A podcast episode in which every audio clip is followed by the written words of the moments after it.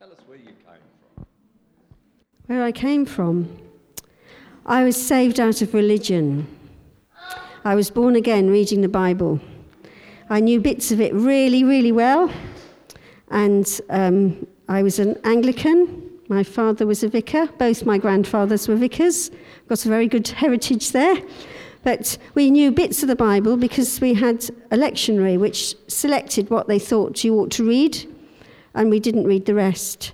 My mother um, passed away this May, and she was 93, and she'd never read Job because it wasn't in the lectionary. And, and one day God told us to read, He said, You need my whole counsel. And I began to read the whole Bible, and it was literally a revelation to me it suddenly came alive. And so I have a passion for the word that just, you know, it's just um, because the word is life. The word is life. And the more we know the word, the more we live, the more we know life. And, you know, that's easy to say, not so easy to live, because we live in a world that doesn't know the word and doesn't live by the word. But that doesn't mean we can't, does it? Hallelujah. So praise God. I just praise God. I thank God I'm here. It's lovely to be with you. Thank God that you invited me. Thank you. um, I'd just like you to close your eyes for a minute, if you would. I just want you to think about what you're wearing. Can you remember what you put on this morning? Sometimes I can't. This wasn't what I was going to wear, but I spilt coffee down what I was going to wear, and so I had to choose something else. What I want to talk about this morning is our spiritual clothing. Um, because our clothes reflect, tell people things about ourselves, don't they? Our clothes reflect things. You know, if you wear a uniform, I used to be a nurse. If you wear a uniform, everybody immediately knows what you are, what you do. It's not what you are, it's what you do. Um, I had a friend who used to come and see me quite a lot, and I always knew if she was not having a good day because she always wore a coat on her bad days that she never chose on her good days. It was horrible with a button missing in the middle. And if I saw her coming up the path, I think, oh gosh, she's not having a good day today. And, um, you know, you had to brace yourself for that. So our clothes are important, aren't they? What we wear is important. Um, and you know, every physical thing we have and see has a spiritual parallel. Everything. It says in Romans 1 that God has shown us by what He's created His invisible attributes. So if you want to know how something on the unseen works, find a parallel in the world where you can see it. And, and then you'll see how God's done things in the unseen realm. Yeah, so. So I want to start with Isaiah 61, verse 10. marvelous. There's a chorus actually. Could have chosen this one to sing, but I didn't. um, it, it's um, verse 10 of Isaiah 61 I will greatly rejoice in the Lord. My soul shall be joyful in my God. For he has clothed me with the garments of salvation, he has covered me with the robe of righteousness. So, what are these garments of salvation? What does it actually mean? You know, what, what does that mean? The Bible's full of picture language. It gives us a picture of something that God's done in the unseen realm. It, the, the garments are like an outward expression of what God has done on the inside of us. So, joy is one of the things that salvation brings. Somebody from this congregation a long time ago sent me a postcard and it said, It's knowing Jesus that brings the joy. And how true that is. So, joy is one of those garments of salvation that we wear. In Isaiah 12, verse 3, it says, Therefore, with joy, you will draw water from the wells. You can see it as your bucket, if you like, to bring up the wells of salvation. And the other one is also from Isaiah 61, verse 3 the garment of praise for the spirit of heaviness. You know, we can always praise God, even if we don't feel like it. That's the most wonderful thing. And, and when you do, it makes a difference. It really changes things. Because God gives us a change of clothes. When we get born again, when we're saved, He gives us a change of clothes. If you turn to Zechariah chapter 3. There's a picture. Again, the Bible gives us a picture of this. And Zechariah is full of pictures. Not an easy book to understand. But this, this is a picture of Joshua, who is a priest, and he's clothed with filthy garments, and he's standing before the angel. Then he answered and spoke to those who stood before him, saying, Take away the filthy garments from him. And to Joshua he said, See, I have removed your iniquity from you, and I will clothe you with rich robes. See, the NIV says, See, I've taken away your sin, and I will put fine garments on you. And notice that he has taken away the sin and he will put the garments on. Because the dressing bit's a bit of a process, isn't it? After we've got saved, our spirit is with God, no problem with that. It's the rest of us. It's the rest of us. And, you know, God does give us newness of life. If you, if you think of your physical skin, I was a nurse and I didn't know this till I trained nursing. You've got two layers to your skin. You've got the layer you see, and then underneath you've got a much thicker layer, and that's where the life is. The top layer will be replaced regularly all the time. You don't even notice it's going on, but it is. But below is where the life is that nourishes it. And it's beneath that the life is. And that's a, and that's a picture. Because God didn't just take away our sin and then put something over the top of us. He goes deeper than that. He does more than that. He wants us to be like Jesus, who was sinless. And we're in the flesh, aren't we? But Jesus was in the flesh as well, and he showed us how to be in the flesh, but not of the flesh. And, you know, in, um, in Romans 5, it says the gift is not like the trespass.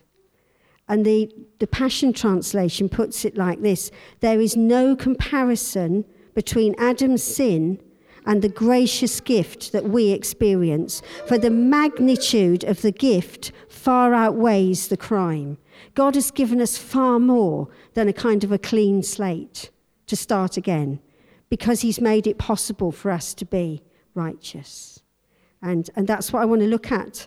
Just this um, if you think of the prodigal son, you know, he, he took what he was entitled to, and off he went and did what he wanted with it. And then he began to be in want, and he hadn't got any way of helping himself. And he remembered his father's house. And he, it says he came to himself in that pigsty where he was feeding food to the pigs that he wouldn't have minded eating himself because he was in such a low state. And he remembered his father's house and he thought, I'll go back as a servant. I can't go back as a son. I can't go back as a son. I'll go as a servant. And, and perhaps he, then I'll get food and I'll get a roof over my head and I can live and I know I'll be, be provided for there. And he comes back. But what does the father say? He meets him and he says to his servants, Bring out the best robe and put it on him, and put a ring on his hand and sandals on his feet. The best robe. It's the robe of righteousness. In that scripture in Isaiah, it doesn't say a robe of righteousness, it says the robe of righteousness. There is but one, and it's his robe that he gave to us. And, and all through the Bible, you get these, particularly in the Old Testament, before Jesus came, you get these pictures of what God is doing and going to do for his people, for mankind. And they're hidden in, in what happens to the people in the Old Testament. The Old Testament isn't about the people and what happens to them, it's about what God is saying through them and what happens to them, to us. On every page, you can look, read a story, and you can see there is a spiritual parallel that God is telling us about it. The Bible's all about God, it's not about us. It's wonderful. It's all about him. It really is. And there's a scripture in 1 Samuel 18, verses 3 to 4, just a couple of little verses about David and Jonathan. And this is at the point where David is in Saul's court Um, he's, he's part of Saul's retinue and he serves the king Saul. Jonathan is Saul's son. And Jonathan loves David. He has a love for David. And it says, Then Jonathan and David made a covenant because he loved David as his own soul. And Jonathan took off the robe that was on him and gave it to David with his armor, even to his sword and his bow and his belt. And Jonathan gave that which was his to David because he loved him. And I don't probably don't need you to say to tell you what probably don't need to tell you what John 3:16 says. It says for God so loved the world that he gave his only begotten son so that we should not perish but those who believe on him should have eternal life. And he took off the robe that was on him and gave it to David. The robe of righteousness is Christ, is Jesus. He gave himself to us in this robe and covers us. It's a picture language that I know God wants us to get hold of this morning who you are in Christ. It's not something that just covers over little old me on the inside that isn't up to much. It's not, not that. It's not that. No, you're, you're a new creation in Him. And the robe is what people see on the outside. That's what they see. That's, that's what they see Jesus because it's His robe. In Romans 8, it says, The law of the Spirit of life in Christ Jesus has made me free from the law of sin and death. For what the law couldn't do, in that it was weak through the flesh, God did by sending his own Son in likeness of the flesh on account of sin, and he condemned sin in the flesh. 2 Corinthians 5:21 says, "For he made him who knew no sin to be sin for us, that we might become the righteousness of God." It's something we become, it's not something we have. Do you, do you understand? Are, I think this is a hard thing to get a hold of. But I know God wants us to try this morning. and, and, you know, the Word, the Word of God became flesh and dwelt among us, it says. He became flesh and dwelt among us, and we beheld his glory, John said, the glory as of the only begotten of the Father, full of grace and truth. And this exchange of clothes cost Jesus. It cost him. You know, he was provoked, he was rejected, he was misunderstood. He was misrepresented. He was falsely accused. He was betrayed. He was denied. He was mocked. And he was cruelly treated. And, and in the account of his passion on, on his way to the cross, it's very interesting that the, the four Gospels have a different, slightly different account. In Luke's Gospel, Luke 23, verse 11, Jesus is brought before Herod. Pilate sends him to Herod because he hears he comes from Galilee. And it says, Then Herod, with his men of war, treated him with contempt and mocked him, arrayed him in a gorgeous robe, and sent him back to Pilate. And the other three Gospels um, don't, don't give that account. They say that the soldiers of the governor took Jesus into the governor's headquarters and gathered the whole garrison around him. And they stripped him and put a scarlet robe on him. And when they twisted a crown of thorns, they put it on his head and a reed in his right hand. And they bowed the knee before him, saying, Hail, King Jesus, King of the Jews. And then they spat on him and took the reed and struck him on the head. Then, when they had mocked him, they took the robe off him put his own clothes on him, and led him away to be crucified. And Mark and John say it's a purple robe. Now, if you look in Revelation, there's a description of the mother of all abomination, or Babylon is her name. And she is dressed in scarlet and she's dressed in purple. So you see, he took our sin the, the Bible's giving this in picture language. He took our sin, he wore those clothes that did not belong to him. Since they took them off and put his own clothes back on him. They did not belong to him, and righteousness did not belong to us. But he exchanged it. He exchanged it, and it cost him. And when we were singing those choruses about being covered over, I was thinking about, you know, we think about, we don't look at ourselves from above, do we? but that's how God sees us. And so he sees, he sees the blood, he sees Jesus when he looks at us because of what he's done in us.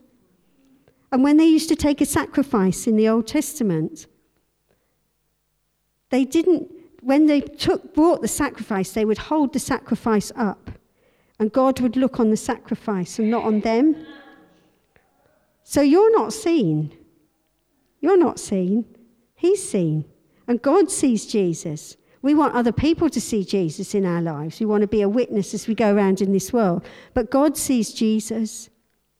And I don't know about you, but I find that helps me remember what I'm wearing in certain situations on the phone when you're trying to get through to somebody or on the road or whatever.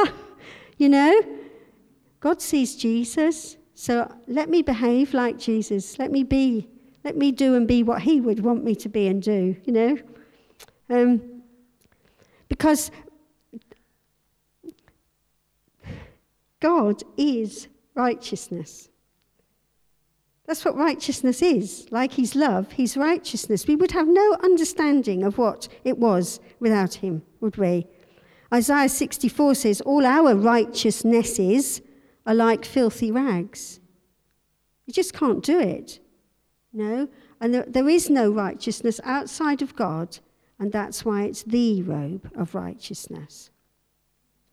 I'm going to read that scripture from Romans 8 again and add the next verse because it says, What the law could not do, in that it was weak through the flesh, God did by sending his own Son in the likeness of sinful flesh.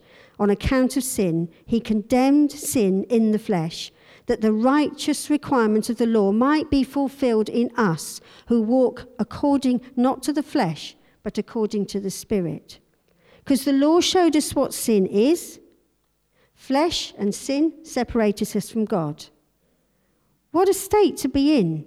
And what God did was send Jesus in the flesh to separate us from our sin in the flesh so we could be reconciled to God. That is so amazing that He would be willing to do that. How else could we be separated out from this sin that separated us from God? God Himself came and did the separating for us on our behalf. But of course, we are free to choose what we wear. Every morning, you can choose what to wear. If you don't have to put a uniform on, you can. And it's exactly the same in the spiritual. Ephesians 4 tells us to put off the old man and to put on the new man. Again, the Passion Translation says, For God has recreated you all over again in his perfect righteousness, and you now belong to him in the realm of holiness, of true holiness. And Colossians 3 tells us a bit more detail what to put off and what to put on. It says, Put off all these anger, wrath, malice, blasphemy, filthy language out of your mouth. Do not lie to one another, since you put off the old man with his deeds, and have put on the new man who is renewed in knowledge, according to the image of him who created him. And it tells us to put on tender mercies, kindness, humbleness of mind, meekness, long suffering, and above all these, put on love, the bond of perfection. That's quite a good list, isn't it? quite a good start off, quite a good guide to know what we should be wearing and what we shouldn't. And I always think of it as the small print at the back of the contract, you know, these epistles. Paul actually tells you what it means on the ground, doesn't he? You know. In 1 John 3 7, it says, The person who keeps doing what is right proves that he is righteous before God. And you see, flesh has works, but the spirit has fruit, and there's no law against the Spirit of the Lord, and there's no law against the fruit of the Spirit, because the fruit of the Spirit is the righteousness of God. And you know, it's our daily choice what we put on, what attitude I'm going to put on, what response I'm going to have to any situation, how I'm going to behave in all the things that life chucks at us. You know, and, and, and my cross and your cross, and Jesus said, take up your cross daily, deny yourself. Your cross, I read this somewhere and it helped me a lot. Your cross is where your will and the will of God meet. What are you going to put on that cross? No, we all have it every day. Some days are worse than others, some days are better than others. But you know, we all have a choice, uh, these choices to make, don't we? And, and I think one of my, well, I've got lots of favourite scriptures, but this is one of them. 1 Corinthians 1.30 says, For it is of God that you are in Christ Jesus, who has become for us our wisdom, our righteousness, our sanctification, and our redemption. Romans 13:14 says, "But put on the Lord Jesus Christ, and make no provision for the flesh to fulfill its lusts." And and it, take him, take him as a pattern and as a guide. Imitate his example, obey his commandments, and you will become like him. So, Lord, to you be all the glory. We thank you for this clothing that you've so graciously given us. And I pray, Father God, that you will enable us to have a walk worthy of these clothes you put us in. In Jesus' name, amen.